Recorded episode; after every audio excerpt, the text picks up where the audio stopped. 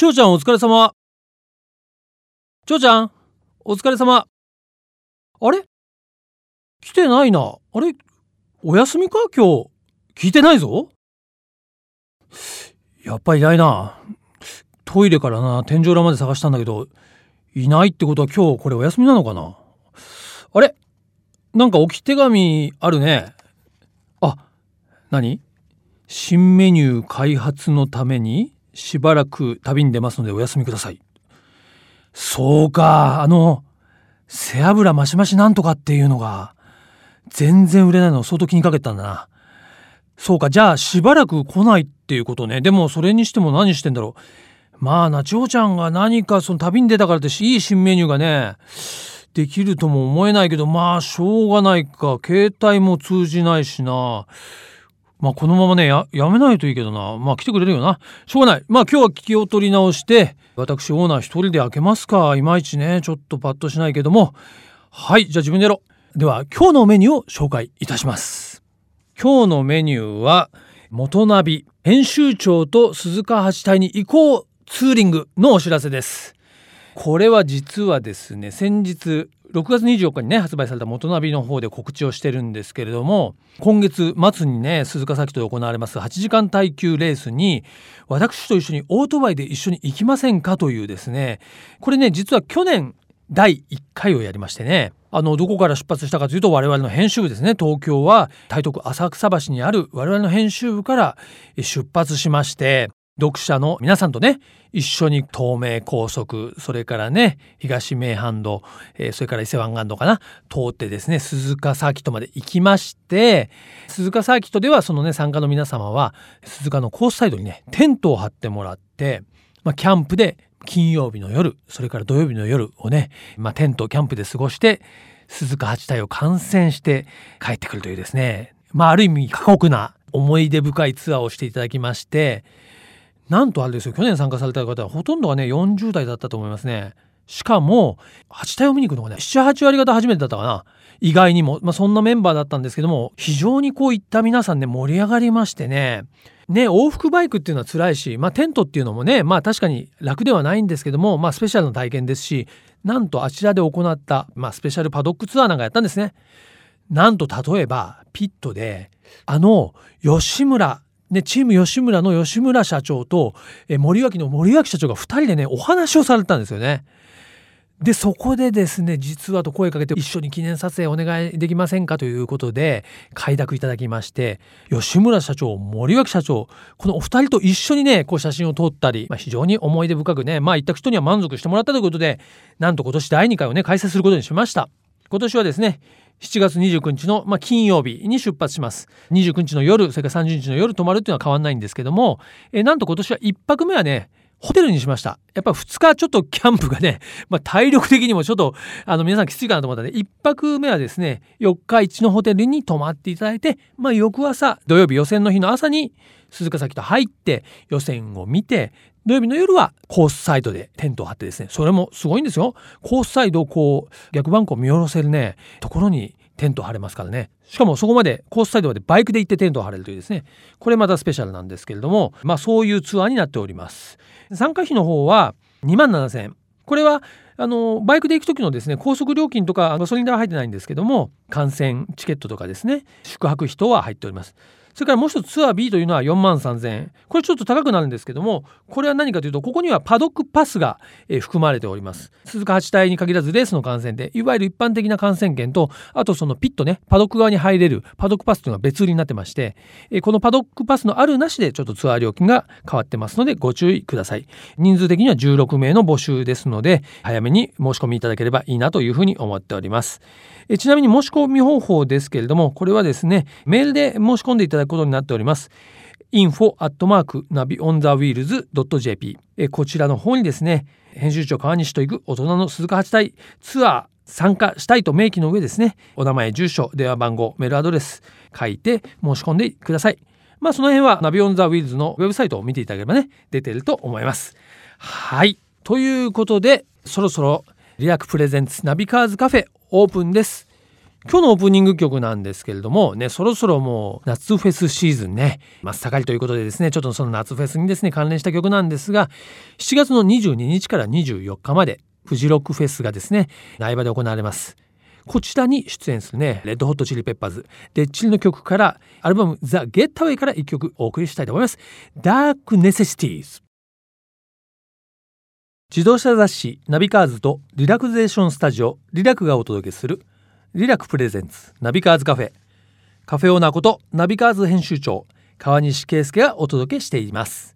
お客さんがやってきたみたいですね。こんにちはいらっしゃいませ。どうも。はいこの声のトーンは今日のゲストはですねなんとレースアナウンサーのピエール北川さんです。ようこそいらっしゃいました。どうもこんにちは。お久しぶりでございます。あお久しぶりでございます。はい。早速ですがですね、当カフェですね。まあ美味しいコーヒー、うん。その他とですねお飲み物何でもご用意できるんですけども、はい。ピエールさんのお好きなお飲み物って何ですか？そうですね。カフェで頼むんだったらやっぱりカフェラテ？カフェラテ。カプチーノ？ちょっとおしゃれに。冷たいのと温かいのどっちがよろしいやっぱり冷たいのがいいですね。そうですよね。はい。わ、かりまました。じゃあちょっとうちのですね美味しいコーヒーで入れたですね。じゃあカプチーノをですね、はい。アイスカプチーノをご用意したいと思います。お願いしますはい。今日看板娘がいないから自分で入れてこなきゃいけないかな、えーちょっとお待ちくださいね、はい。まああのお飲み物をですね。用意してる間はい。にちょっと簡単ではありますが、ピエール北川さんのですねご紹介をさせていただきたいんですがお生まれはね1970年三重県えー桑名市のご出身です。えもともとはですね某自動車ディーラーので営業されておりましてはい。趣味でカートレース等を楽しむ傍らマイクを握り始め実況の世界へとありますけども、そういうご経歴なんですね。そうなんです。まあねあの何でもそうですけど人生って面白いもんでい。ろんはいなハプニングがあるじゃないですか、はい。い、いハプニングもあればね、うん。そうじゃないハプニングもありますけど。なるほど。ええねまあ、そんなピエールさんね今はですね、ええ。まあまあ菅崎とねツイニングモテギ、えーなどを中心にですねまさに F1 からね、まあ、二輪それからねカートラリーまであらゆるモータースポーツを実況するアナウンサーになってらっしゃるということなんですけれども、今日はですねそのピエールさんの素顔といいますか？見てまいりたいと思うんですけれども。あんまり見せたくないな。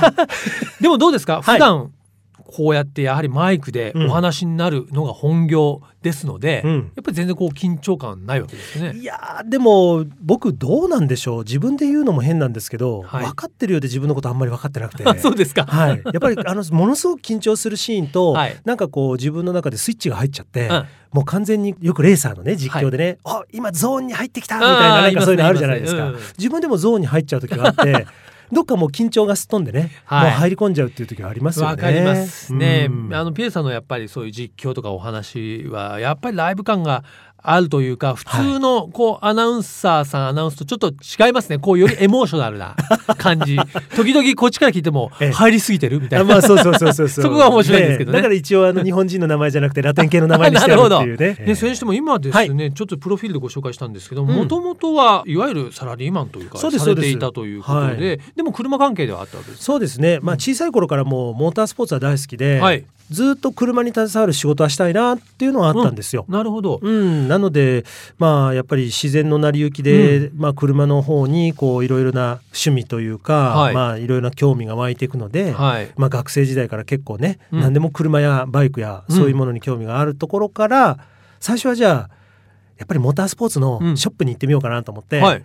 もういきなりあの高校卒業してモータースポーツのショップにはい直接電話して面接させてくださいって言って、えで入って、まあ、無事入ったんですけど、はいやっぱり理想と現実のギャップがありねますね必ずね。うん。一回ちょっと尻尾巻いて逃げちゃったんですよ。あ挫折じゃないですけど。はいで故郷に帰ったところででもう一回じゃあちょっと自分の車の中のあの気持ちを整理してって言ってまずはやっぱり車を売るそのディーラーにね、うなるほど。ん、就職して、はい。で一から車と向き合ってみようと思ってうーん。それをやってたんですけどやっぱりモータースポーツはやめられないのではい。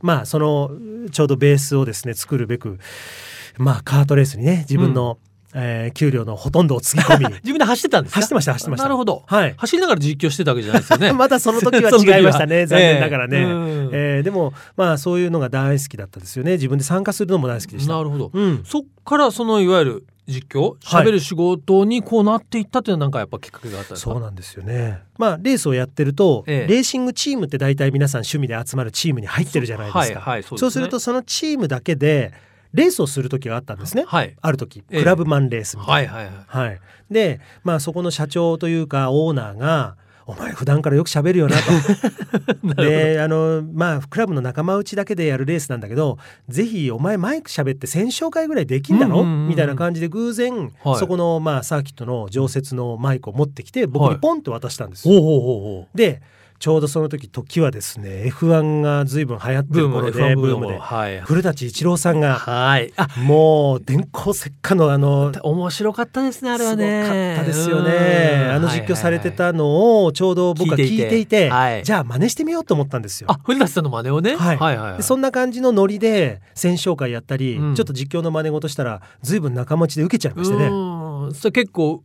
ね上手だったってことですよね。そうですかね。んでもそれがやっぱりそのレースの世界でアナウンサーになっていくきっかけになったわけですね。そうですね。なんか喋ってみて今まで長続きいろんな仕事をしなかったのが嘘みたいに、うん。これはこんな楽しい仕事になるんだみんな喜んでくれるんだと思ったらうん。ひょっとしたら天職かもって思っちゃって、はいはい。そっからもうあとはあれですねまあ崖を転がり落ちるかのように 自分でのめり込んでったっていう、あはーおいくつぐらいですかそういう天い、気が。24歳ですね。なるほどね。はい。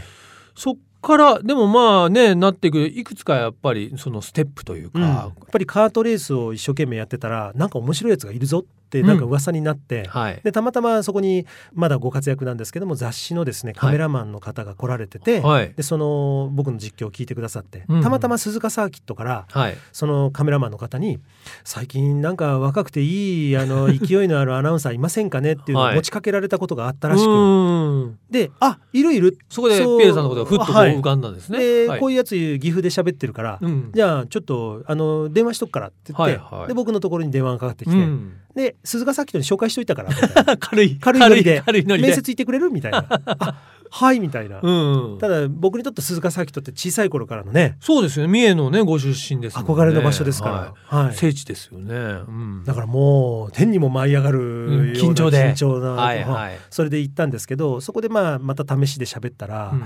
すごくいいねと。いいねと、うんうんその当時のまあチーフ的な方がはい、じゃあ次から来てくれる？みたいな。トントン拍子ですね。はい、だからもうなんかそういうご縁がご縁を呼んでうん。なんかこういう具合にどんどんと来たみたいな感じですかね。ちなみにピエールさんこうその鈴鹿とかのスタートの時のちょっと節回しとかなんか 一発どうです？ちょっと聞いてみたいんですよね。いやねどんな感じですか？っちゃうな。全然僕もね心の準備をしてなかったんですけれどもね。無茶ぶりしてみました無茶ぶりしてるね、はい。えーどうしましょうねさあ今最終コーナーから回ってまいりました。ね、えー鈴鹿8時間耐久ロードレースに参加をするマシンが今一台一台とスターティンググリッドにマシンをつけ始めました。さあこれからいよいよスタートを迎えるわけですけれどもライダーが今スタートサークルに入ってきました。さあ行くぞみんな。そろそろ気合が入ってきたか？ライダーもみんな準備いいか？観客のみんなは準備いいか？Are you ready? 行くぞみんな。カウントダウン10秒前から。10 9 8まあここから先はちょっと本番で皆さんにご一緒させて。いや今鳥肌立ちましたよ僕の方いやがもうあのちょっとすごい今もうイメージだけで本当申し訳ないんですけど。いやいやいや大丈夫かな俺。ちょっと今ね、ええ。鈴鹿の本当に最終からええ。ホームストレート見えましたも本当ですか？ん。でやっぱりなんですね観客との一体感、あやっぱ常にそこがありますね。そうなんかですねちょっとねライブをやってるアーティストみたいな感じ。やあっぱこうオーディエンスを巻き込む、うん。なんか置き去りにしない？うん。っていう感じ。がやっぱりすごく感じますね。そうですね。僕も自分が好きでレースを見に行ってた口なので、うん。やっぱりあのなんていうかな、うん。やっぱりあここのイベント来て自分も一緒に興奮したみたいななんかそれってすごく記憶に残るじゃないですか。はい。なんかそこをちょっとうまくねあのそういう場所を僕らがきっかけを作れるのがうん。たくさんあればいいなと思って、ええ。だからやっぱりまあただ一人一人がバラバラ見てるんじゃなくって、はい。みんなで一緒になったぞってなると最高にやっぱりいい思い出になると思うのでそうですね。なんかそういうのを作りたいなと思って。ペリーさん煽るのがね 上手っていうかあの観客を乗せますよ。なんか褒められちゃってなんか照れます いやいや、はい。ねこれからもですねモータースポーツシーン盛り上げていただきたいと思いますが、間もなくねいわゆる鈴鹿八体も迫ってるということで、うん。ちょっと今日お伺いできなかったんですけどもちょっと八体にまつわるお話をですねちょっと来週ももう一週ちょっと遊びに来ていただいてですね、はい。えーお話しいただきたいと思いますがぜひよろしくお願いしまはまた違うカフェす。そうのですね。メニューで。メニューははい。いろいろご用意しますので。ありがとうございます。はい。はい、ということでねこちらナビカーズカフェはですね遊びに来ていただいたゲストの方にですね一曲ドライブソングであったりですね、曲をですねリクエストいただいてるんですがピエールさん一曲何か、えーリクエストいただくとしたら何にいたしましょうか？そうですね。僕は車に乗る時もいつものように、はい。あの本当音楽をかけてましたし、ええ。僕がやっぱり免許取った当時はやっぱりカセットだったんでまだ自分の好きな曲をカセットに編 編集集ししててそういう世代ですか？であの CD じゃなくてまだレコードを借りてきてで、はい。それを今度はなんか自分でね、うん。アレンジしたりとか、はい。うんあるいはエアチェックしたりとか。エアチェックね、はい。ラジオのねそういう時代の人間なんで やっぱりその当時やっぱりいろいろとやっぱ音楽も聴きながらだったんですけどはい、まあ結構やっぱ明るい曲とかね、ううんんハッピーになる曲が好きなので、やっはいぱりシャニースの「I love your smile」とか大好きですね。なるほど、はい、ではですね本日はゲストのねピエール北川さんのリクエストのですねシャニースの「I love your smile」を聞きながらお別れしたいと思います。来週もぜひよろしくお願いします。お願いします。ここからはアクティブライフナビと題しましてスポーツ健康をテーマにアクティブに生活していくための情報をカテゴリーにとらわれず多角的な角度から発信していきます先週先々週とお送りしているダイエットドクターコーチング。こちらですね、まあ、いわゆるダイエットプログラムなんですけども実際にね体験してきまして、まあ、あの先々週からお送りしておるんですが本日はその3回目となります。え先週診断結果が出ましてその診断に適した体質改善プログラムを作っていただきました。えー前回前々回ではい。行った、まあ、ダイエットドックの結果ですよね、はい。まあ問題はまず内臓脂肪がちょっと多いパターン、はい。皮下脂肪はほとんど問題なく、はい。筋肉の量もしっかりあって代謝もいいと。はい。自律神経もまあパワーはあるんですけどちょっと上半身下半身のバランスがずれているようなところがあると。はい。そういったところが今分かりましたよね、はいそうですね。でこの上でじゃあどうするかというと、はいまあ、この年代の男性の場合のだんあの内臓脂肪型肥満は、はい。まずですね炭水化物をなるべく控えると。なるほど。はい。はい。えー、と内臓脂肪型肥満っていうのはお酒、はい。それからあとは炭水化物とかはい。甘いもの、いわゆるその糖質ですよね、はいこれを過剰にとっていると内臓脂肪が割とたまりやすい。大好きなんですけど。あそうです。特に甘いもの大好きなんで、でですね、はい。今僕たちのこの現代文明社会特にこういう日本とかアメリカとかヨーロッパですねあの糖質がすごくね過剰なんですよ、はい。これ実はですね糖質でその脳が麻痺しちゃってるんですね。ななるほど、えーですからまずそれをですね少しリセットさせないといけない、そのためにえー少し糖質制限をきちんとやるプログラムを初めに組み入れたりします。はい。これは結構あの初めは厳しくてですね、あの目に見える炭水化物とかまず取らない、はい。それから明らかにお砂糖がたくさん使われているような食べ物は取らないとかですね、調味料にも気をつけて。なるほど。でその時にですね、えっと、糖質を制限していると体の脂肪がだんだん使われて燃えてくんですよ。あはい、はい、その時にお小水にですね、はい。ケトン体っていうのが出てきます、うんうん。それを毎朝ですね、えーお小水の検査をしてもらって、ケトン体チェックっていうのをしてもらう。なるほど。そうすると分かっちゃうわけです、そうですね。それをですね僕たちのえースタッフとはい。SNS とか、はいえーそういったものでつながっておいていただいて必ず毎朝そのお小水のチェックしたテストテープを上げてもらうんですね。なるほど、はい。逃れられないそうです。そうするとあれあれあんまり変化が出てないですねと。もしかしたらちょっと糖質取ってるんじゃないですかね。あーなるほど。こういうフィードバックがかからないとですね、やはりその糖質に依存している体質とか、えーなかなかこう変えられないんですね、はい。大体僕たちっていつも外来で2週間おきとか1か月おきに患者さんに任せちゃってうん。来てもらうんですけど、はい。ちょっとみんな頑張るんですよ、はい。でも大抵ほとんどはですね、え。まあいいやと、うん外来に行く1週間前頑張ればいいかなっていうことなんですね、はい。それじゃダメなんでもう徹底的に毎日このコーチングというスタイルで、はい。えーうちのスタッフはい。がその患者さんクライアントさんをしっかり面倒を見ると、うん。えーそれをねやっぱりある程度あの気合を入れて、はい。少し糖質抜きっていうのをするとですねだいぶ違ってきます、うん。あの体の疲れ感とかも違うし、はい。睡眠の質も変わってきたりするんですね。なるほど。はい、これがいわゆる体質改善プログラムの一つの考え方なんですね。なるほど。はい、もう一つはですねやはり運動なんですけど特に内臓脂肪型肥満の方は有酸素運動系をやっていただくと,、はい。えー、と内臓脂肪が燃えてすぐになくなります、なるほど。と有酸素運動っていうとまあジョギングとか水泳もそうですけど、はい。一番簡単なのはやっぱ歩くってことですよね、まあ少し早い、まあ、あのウォーキングなんかが一番いいんですが、はい。普通の中年の男性ではい。もう全然運動してない人に、じゃあ歩きましょうって言ってもですね、歩けないんですよ実は、なるほど。歩くって簡単そうなんですけども、ええ。やっぱりなんかすぐ疲れちゃったりとか、どっかが痛くなったりとか。はい。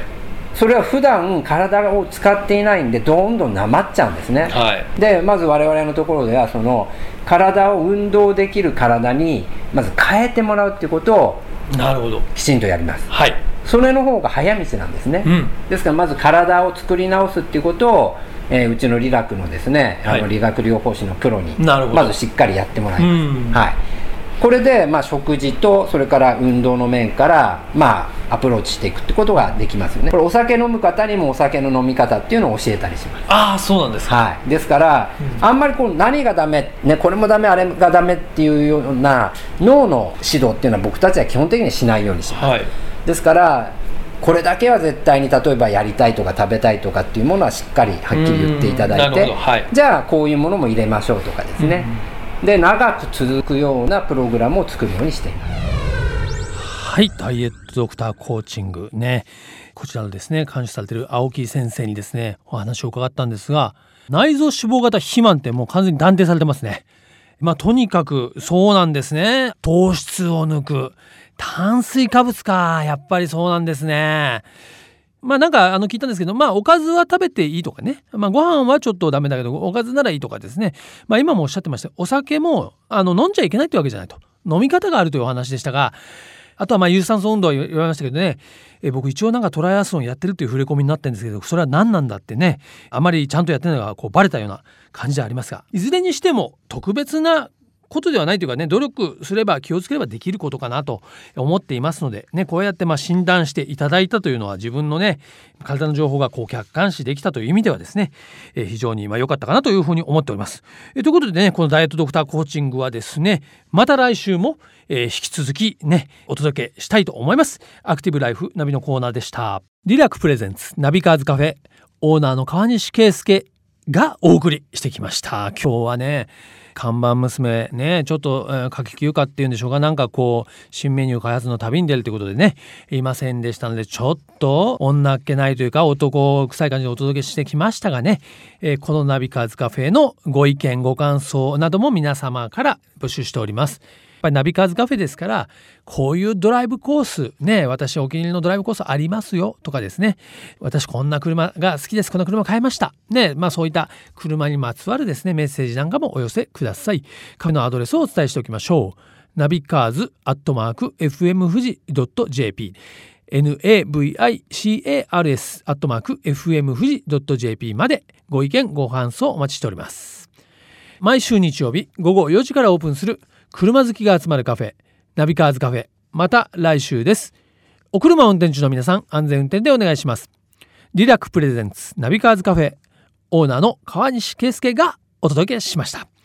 それでは皆さん楽しいドライブを来週もご来店お待ちしております。Have a good coffee and drive!